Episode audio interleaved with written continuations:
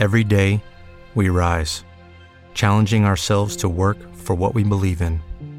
At U.S. Border Patrol, protecting our borders is more than a job, it's a calling. Agents answer the call, working together to keep our country and communities safe. If you're ready for a new mission, join U.S. Border Patrol and go beyond. Learn more at cbp.gov/careers. With the Lucky Land slots, you can get lucky just about anywhere. This is your captain speaking. Uh, we've got clear runway and the weather's fine, but we're just going to circle up here a while and uh, get lucky. No, no, nothing like that. It's just these cash prizes add up quick. So I suggest you sit back, keep your tray table upright, and start getting lucky. Play for free at LuckyLandSlots.com. Are you feeling lucky? No purchase necessary. Void where prohibited by law. 18 plus terms and conditions apply. See website for details. Jerry Michael Williams, da tutti conosciuto come Mike, nasce e cresce a Bradfordville, in Florida. Al liceo è uno studente modello, ben voluto dai compagni di scuola che lo considerano un ragazzo intelligente, umile, amabile e altruista. Nel tempo libero coltiva la sua passione per la caccia all'anatra. A scuola conosce Denise Merrill e Brian Winchester, che frequenta per tutta la durata degli studi e che rimarranno nella sua vita anche dopo. Quando si tratta di scegliere l'università, opta per la Florida State University e si laurea in scienze politiche. Durante gli anni la sua amicizia con Denise si trasforma in una relazione vera e propria che continuerà fino alla laurea e sfocerà nel matrimonio nel 1994. Entrambi mantengono una stretta amicizia con Brian Winchester, Mike viene assunto dalla Ketchum Group come perito immobiliare, guadagnandosi la stima del proprietario che pensa a lui come un lavoratore instancabile e coscienzioso. Guadagna molto bene e ben presto lui e Denise possono permettersi di acquistare una casa a Tallahassee, sempre in Florida. Nel 1999 nasce una bambina, ma alla gioia segue il dolore quando il padre di Mike muore pochi mesi dopo il lieto evento.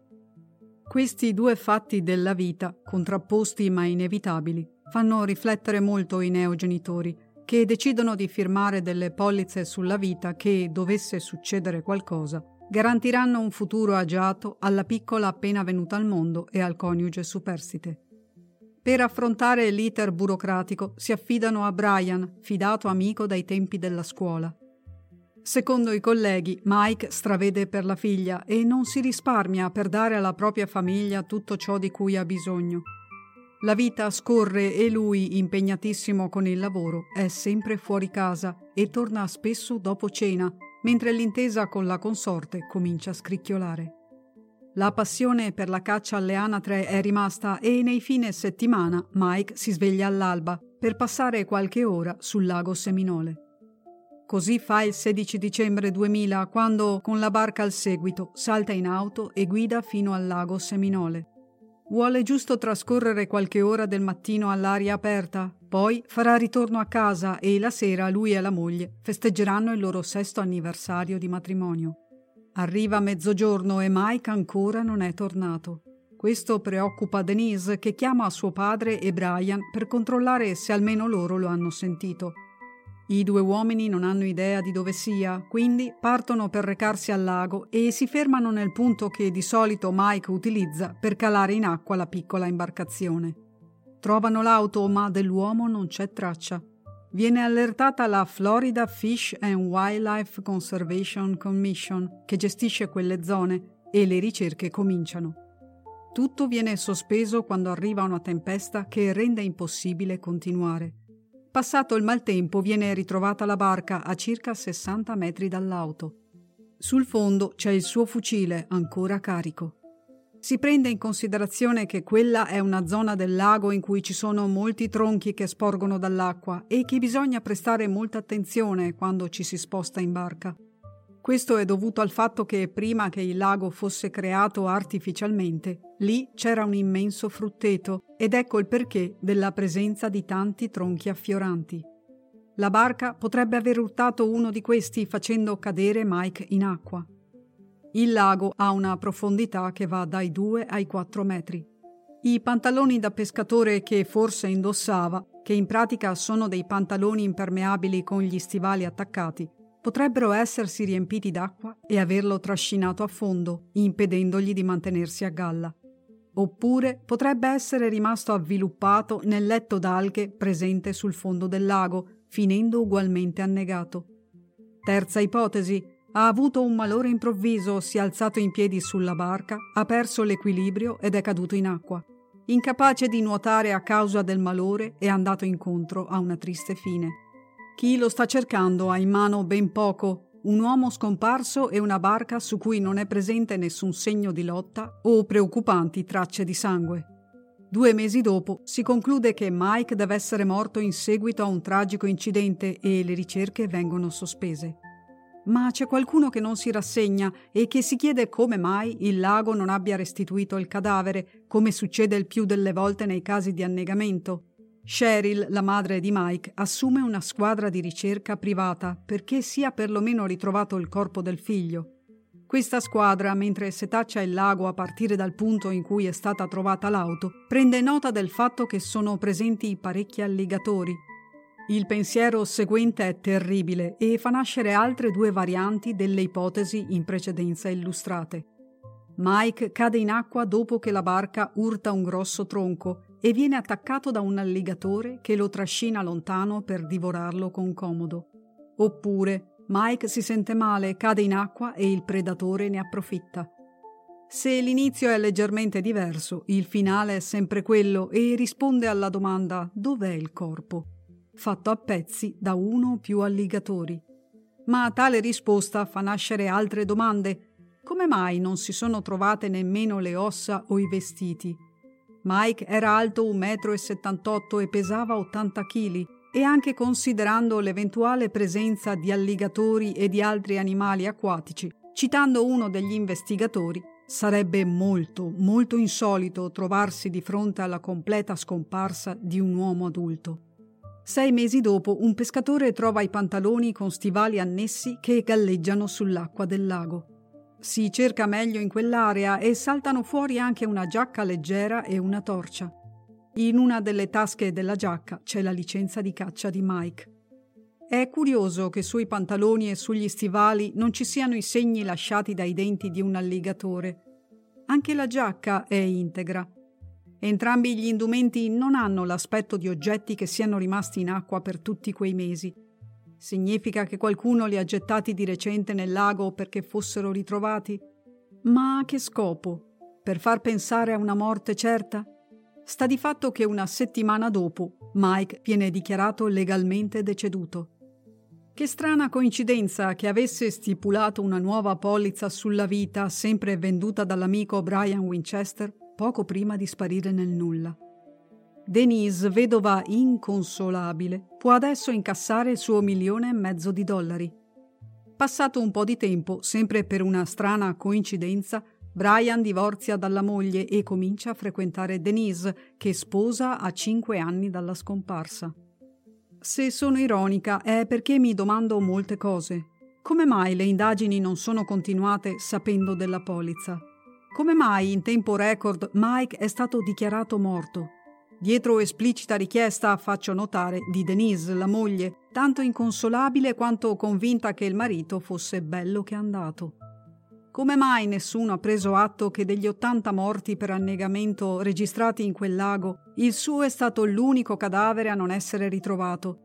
A chiunque, approcciandosi a questo caso per la prima volta, verrebbero seri sospetti. Sta di fatto che Denise si intasca il denaro dell'assicurazione e cinque anni dopo lei e Brian vivono come marito e moglie nella stessa casa comprata da Mike. Se loro ci hanno messo una pietra sopra, non è così per la madre di Mike, Cheryl, che non si arrende e chiede a più riprese che il caso venga riaperto. Non passa giorno senza che appenda volantini in giro per la città o cammini per le strade con un cartello che riporta l'immagine del figlio e l'incoraggiamento a chiunque sappia qualcosa a dare una mano per risolvere quello che rimane un caso di scomparsa. Non si illude che Mike sia ancora vivo, ma è convinta che non sia stato vittima di un incidente, bensì che sia morto per mano di un altro essere umano. Perciò chiede che venga fatta giustizia. Inutile dire che tra lei e l'ex moglie di Mike, Denise, i rapporti sono tesi. La polizia non dà retta a Cheryl, almeno in un primo momento. Ci vogliono quattro anni prima che, pressati continuamente dalla donna, i detective decidano di riaprire il caso dopo averla ascoltata con maggiore attenzione. Quattro sono gli elementi anomali. La rampa per barche, o scivolo per barche che dir si voglia, presso la quale è stata trovata l'auto di Mike, non è quella che lui usava sempre. Se la barca si fosse trovata sul lago quando è scoppiata la tempesta, la si sarebbe dovuta rinvenire sull'altro lato del lago, secondo gli esperti che ne conoscono le correnti e i venti che spiravano durante la tempesta. Il motore dell'imbarcazione era spento e il serbatoio pieno.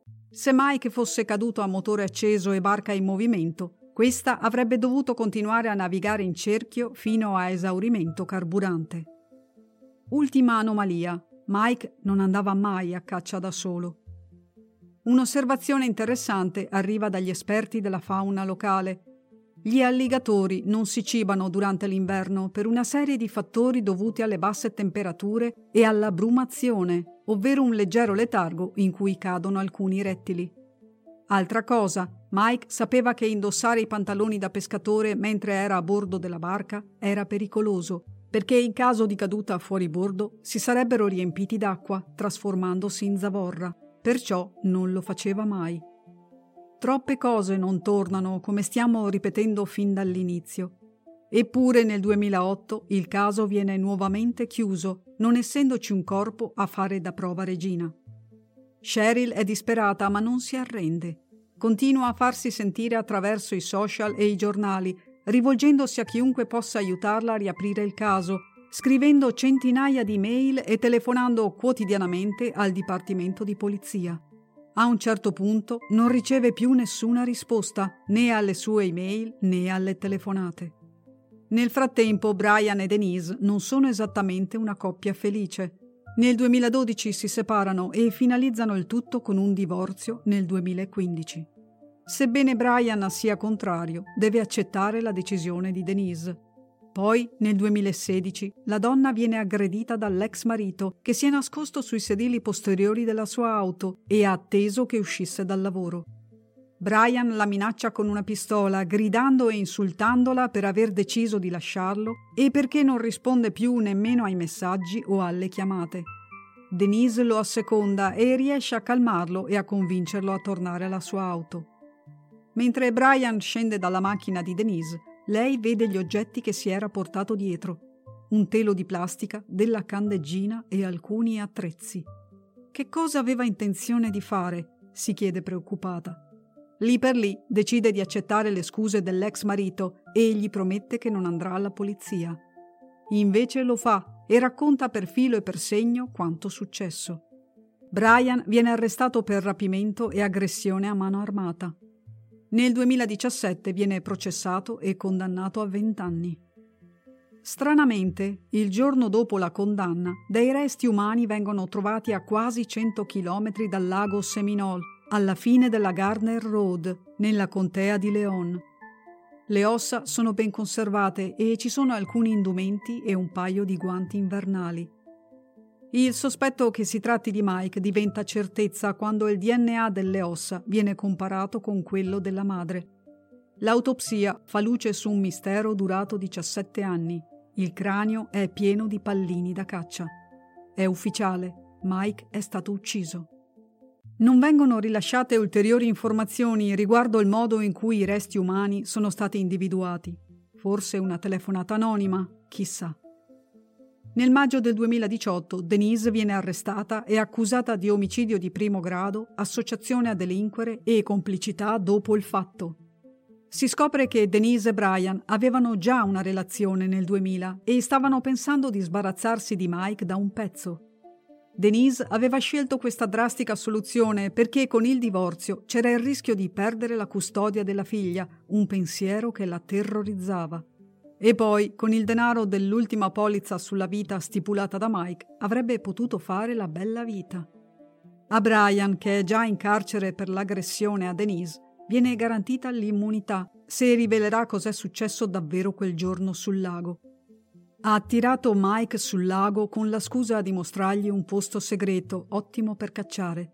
Lo ha convinto a indossare i pantaloni da pescatore anche se si trovavano sulla barca, quindi ha condotto il mezzo verso un punto dove l'acqua era molto profonda e lo ha spinto fuori bordo pensando che sarebbe annegato. Invece Mike è riuscito a togliersi la giacca e stava lottando per togliersi anche i pantaloni, mentre si teneva aggrappato a uno dei tronchi che emergevano dall'acqua. Brian, colto dal panico, gli ha sparato un colpo di fucile dritto in faccia. Ha portato il corpo in un luogo diverso dove lo ha seppellito. In seguito, dopo tanti anni, ha aggredito Denise con l'intenzione di ucciderla perché era convinto che avrebbe raccontato tutto alla polizia. Sebbene Denise fosse l'unica beneficiaria della polizza e di ogni bene del marito, Brian sapeva che la relazione con lei gli avrebbe permesso di godere in modo indiretto di quella ricchezza. Nel febbraio 2019 Denise viene giudicata colpevole di tutte le accuse e condannata all'ergastolo senza la condizionale. Le parole di Cheryl, madre di Mike, dopo la lettura della sentenza, sono durissime. Accusa Fish Game, i due investigatori, di non averla ascoltata e di averla presa in giro quando insisteva perché si facesse chiarezza. Verso la fine del discorso, Cheryl piange e l'intera aula si commuove.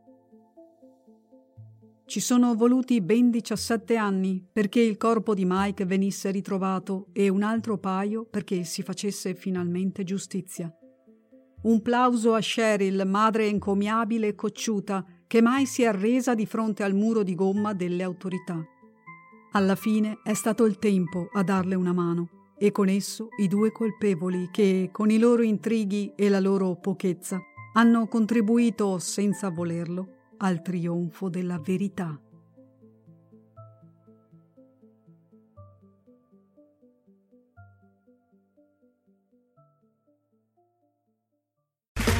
Okay, round two. Name something that's not boring. A laundry? Ooh, a book club. Computer solitaire, huh?